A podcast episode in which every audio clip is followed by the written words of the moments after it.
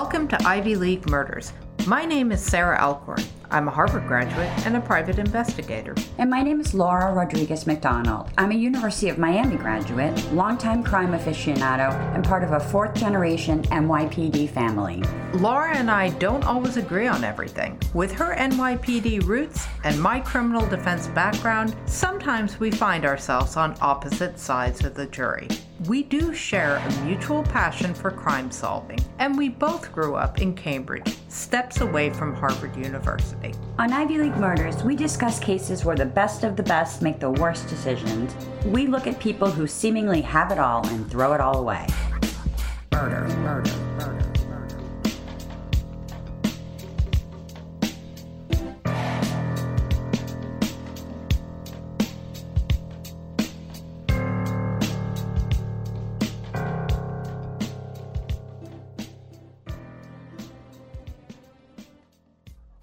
Hey, Laura. Hey, Sarah. We have a really spooky Halloween special. A special Ivy League Murders Halloween special. And what, you know, what decent Halloween special doesn't take place in Salem, Massachusetts? Yeah, no, it has to. Yeah. It has to, especially if you're from New England. About 140 years after the last witch was hung, Salem would be steeped in mystery and controversy once again. On the cool spring night of April 6, 1830, Captain Joseph White lay asleep in his stately brick home on Essex Street in Salem. A silent assassin slipped into his house and stole up his grand staircase. Perhaps the assassin paused just a moment and gazed upon Captain Smith. Perhaps Smith stirred and observed his murderer before he was bludgeoned and stabbed 13 times in the heart. In his book, Exquisite Wickedness, author Andrew Amelinckx believes that the murder of Captain White, as well as a second contemporaneous murder, inspired Edgar Allan Poe to write The Telltale Heart. Andrew is a true crime reporter and has written two other books. Welcome, Andrew. You are a total renaissance man and a dandy. I love that yeah, you write you. about men's fashion, cannabis, and really like our favorite true crime. You must be the best Thanks. dinner guest ever. Oh, you know I am. Yeah. what drew you to this particular case? Yeah, I started off as a crime reporter for a small newspaper in Hudson, New York there was two ads in the newspaper that piqued my interest. One was for a crime reporter, and the other one was for the for a, a goat herding gig for uh, Coach Farms. and Coach Farms never called me back, so I ended up as a crime reporter. The Berkshire Eagle in Pittsfield for about five years. Did you discover this case and it just struck you? I was looking for something that was a little more had a little more punch to it, something that combined literature and and true crime. And I've always been a huge Edgar Allan Poe fan ever since I was a little kid. And I thought, you know, I would love to write about Poe. I started doing research, and it appeared that there was a connection between this case in Salem and the Telltale Heart. And then, you know, the further I went into the research, it, you know, definitely rang true that these that these cases, uh, the case and and the and the story were related. So this pretty brutal murder of Captain Joseph White takes place April 6th of 1830. Someone broke into his house, they bludgeoned him, they stabbed him multiple times. So the next morning, Captain White's servants find a window open and see that somebody has broken in right? And they they rush up to captain white's bedroom to tell him and they find him. Could you tell us who was captain white? Sure I, yeah. I mean he, he was both revered and disliked in salem and he was a very wealthy man who made his money in a not so savory way. So can you kind of just tell our listeners who he was? Yeah he, uh, so he was really i mean so at the time salem was like probably the most important port in the country. It made its wealth on shipping to Asia, to Africa, Europe, and he was he was a major ship owner. and he also had ties to the illegal slave trade. The importation of slaves had been federally banned in 1808, and and Massachusetts had outlawed it in in, in 1783. Right. yeah. As well. Yeah. Exactly. He was involved in the Caribbean slave trade, and the Caribbean yeah. slave trade was particularly brutal. This right. was all men African slaves that they brought to the Caribbean on sugar plantations and literally worked these men to death. It yeah. was horrific. And this is Brutal. what what Captain White was involved in. Exactly. No, so when he's found murdered, I would assume it, there were a lot of people who disliked him. He was powerful, but he wasn't the most popular man in Salem. Right. Just to give you a little background on him, at the time he was 82, he was a widower. Just to give you a, an idea of the kind of guy he was. He allowed his niece, Mary Beckford, who was widowed, to live with him, but he treated her as a servant. And he used his money to control his family. If, if somebody did something he disliked, he would write up a new will. Did that happen frequently? Yes, it did. Yeah, it was. It was. It was. It was not unusual for him to rewrite his will depending on his mood we w- actually went up to his house on Essex mm-hmm. Street in Salem. I mean, it is this big, beautiful brick. Yeah. I think it's Federalist or something. It is just mm-hmm. this gorgeous structure on Essex Street. And I sort of picture him like the Scrooge of, of, of Salem. like, you know, if the Scrooge had not been visited by, you know, Christmas past and future kind of thing. That, yeah, yelling you know, yelling yeah. out of the shutter for the kids to stop snow throwing snowballs. Yeah, you know, so I, I, feel like he was one of, and you had written in your book too that people in Salem were very closely knit. He wasn't yeah. the most popular guy, but he was kind of revered. He was one of the pillars kind of of Salem right. society. So his murder yeah. must have just absolutely rocked Salem in general. Yeah, it was uh, definitely the biggest thing that had happened to Salem since the witch trials. At the time, there really wasn't a police apparatus in place, and there was definitely not a detective unit of any type. In fact, the first detective unit was created in Boston in 1846. It formed this thing called the Committee of Vigilance or Vigilance Committee, and it was made up of the elite of Salem, many of whom, or most of them, had ties to the murder victim. And White's nephew, Stephen White, who had just been elected to the Massachusetts legislature, bankrolled the whole thing. There were thoughts that there was some sort of roving band of violent criminals roaming the streets. They had a lot of different theories of, of who it was. They certainly didn't think it was somebody that was close to the victim. And what was sort of the first break in the case? The first break came when a mysterious extortion letter was sent to the wrong person. It really kind of unraveled the whole thing. The letter was from a small time crook named John Palmer, and it was meant for a, a young man named Joe Knapp, but it was accidentally sent to Joe Knapp's father, who had the same name. And he turned it over to the Vigilance Committee, and when Palmer was arrested, he told the committee that two brothers, friends of his, named Dick and George Crowninshield, were involved in the murder. And what were the Knapp's relationship to the victim? So Joe Knapp was married to the victim's grandniece, Mary Beckford Knapp. And she, the victim, Joseph White, was angry about their relationship, but he didn't want her to marry Joe Knapp. So there was already this tension between the victim and and Joe Knapp. Both the Crowninshields and the Knapps were from well-connected families in Salem, sort of part of the elite. Basically, John Palmer, who uh, the extortionist, he sort of in on the plot and then backed out. And he had learned that Dick Crown Crowninshield was was the one who actually went and committed the the murder, and it was um, at the behest of Joe and Frank Knapp.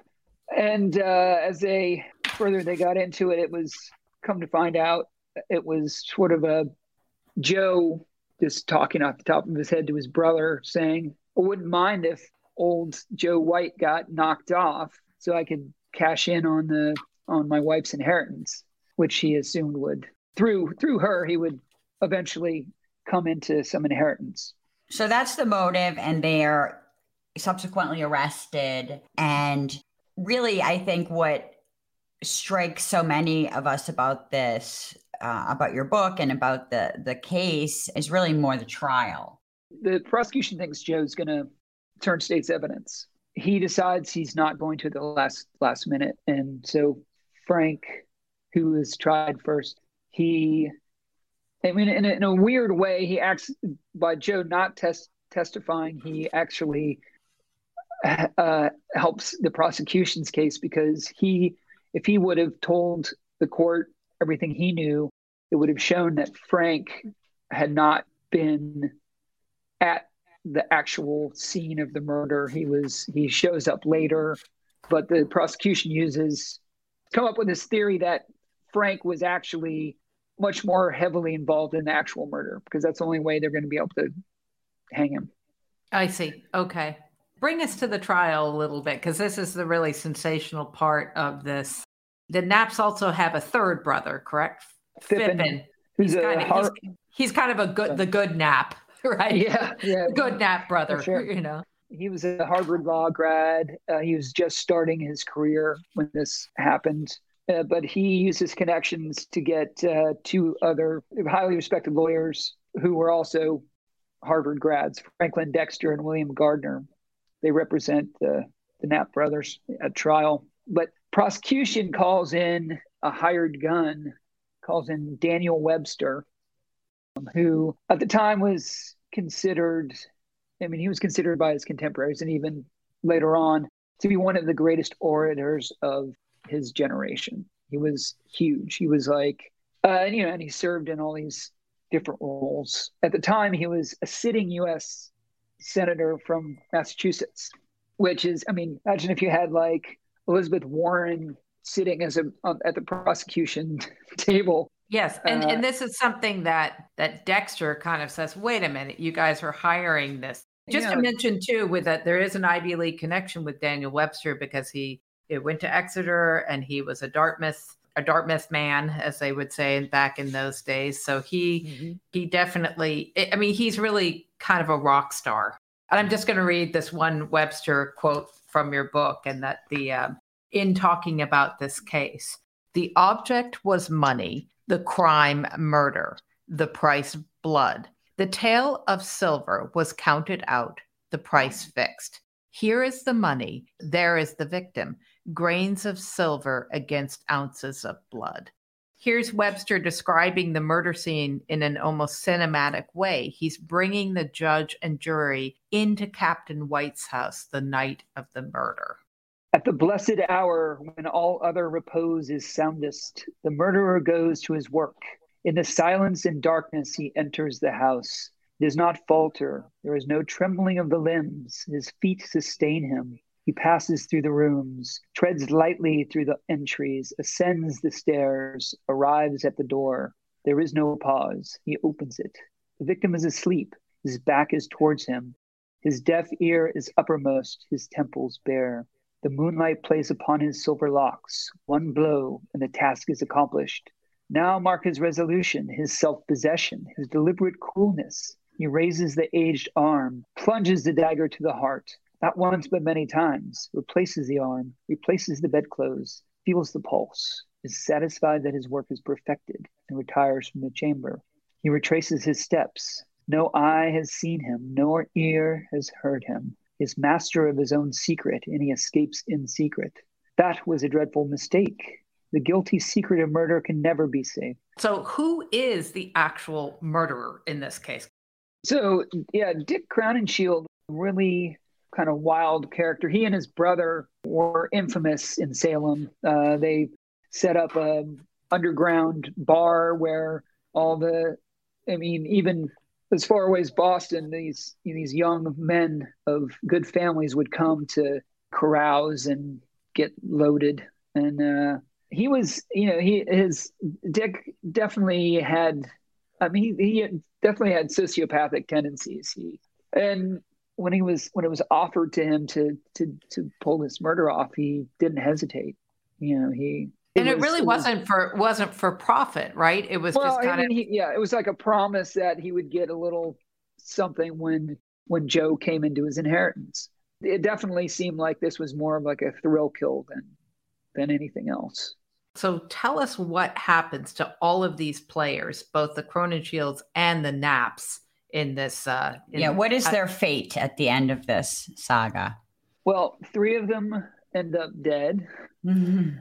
Two are hanged by the state. One is hanged by his own hand. I'm not going to say which. Leave a little mystery. Uh, but uh, and then the fourth. So George Crowninshield is the only way that uh, the only one that um, gets away scot free. He's found not guilty, and he moves to Boston and lives his life as as if nothing has had ever occurred. It's really a fascinating story. It is, and I I'm just going to quote something from your book, which I think connects Poe to write about the connection between Webster and Poe. And you say whether Poe was aware of Captain White's murder and the subsequent trials of the Knapp brothers and George Crowninshield at the time they occurred is not known. But at some point, he came across Webster's speech and learned about the murder. Webster's description of Dick Crowninshield as a calculating, ice cold killer would help Poe create the nameless narrator of, te- of the Telltale Heart. So, and also, just to sort of finish up, you can really see Webster's influence on Poe in the following passage from Telltale Heart. When I had waited a long time, very patiently, without hearing him lie down, I resolved to open a little, a very, very little crevice in the lantern so I opened it. You cannot imagine how stealthily, stealthily, until at length a simple dim ray, like the thread of the spider, shot from out the crevice and fell full upon the vulture eye. It was open, wide, wide open, and I grew furious as I gazed upon it.